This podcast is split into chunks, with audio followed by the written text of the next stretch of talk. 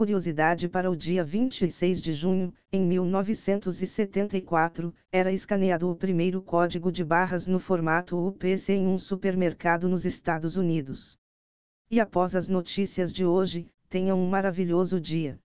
Microsoft teve década perdida com cruel sistema de produtividade implantado no início dos anos 2000, funcionários com baixas métricas de desempenho, os 10% piores, eram demitidos a cada trimestre, independentemente da sua contribuição geral.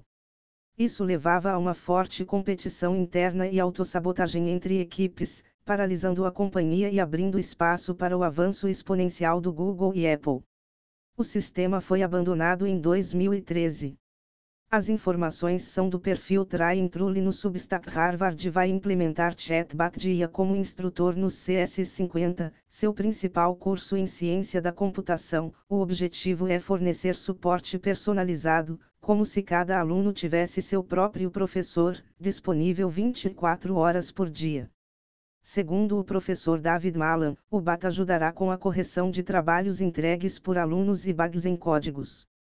As informações são do The Independent. Cientistas ingleses desenvolvem novo tipo de memória de computador com potencial de até 100 vezes mais capacidade de armazenamento. A RSE, Resistive Switch Memory, cria uma gama contínua de estados, em vez dos tradicionais zeros e uns.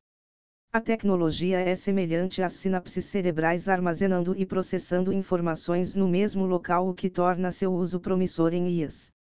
As informações são da Universidade de Cambridge e equipe de Fórmula E é pega utilizando scanner FID para coletar dados de pneus de competidores, a equipe de S-Pens que conseguia captar as informações de todos os veículos que entravam para um pit stop, obtendo uma vantagem injusta ao rastrear condições como temperatura e pressão dos pneus. Chips FID têm sido usados na Fórmula e desde a criação da categoria de competição exclusivamente elétrica.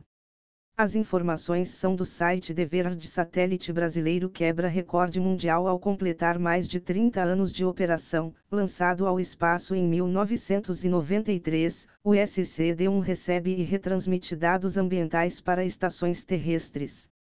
É também pouco provável que o recorde seja abatido, devido à complexidade dos satélites modernos.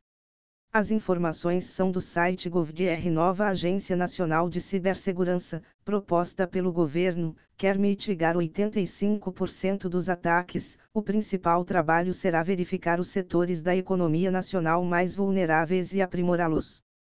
Para isso, será preciso ampliar e qualificar profissionais de TI, especialmente na esfera governamental. As informações são do site Convergência Digital Microsoft emite alerta para a campanha de criptojacking em sistemas Linux e dispositivos IoT. O vetor do ataque é uma versão trojanizada do OpenSSH, utilizando a máquina da vítima para minerar moedas digitais.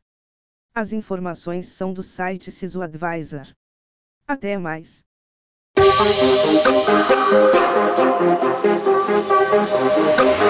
Yeah.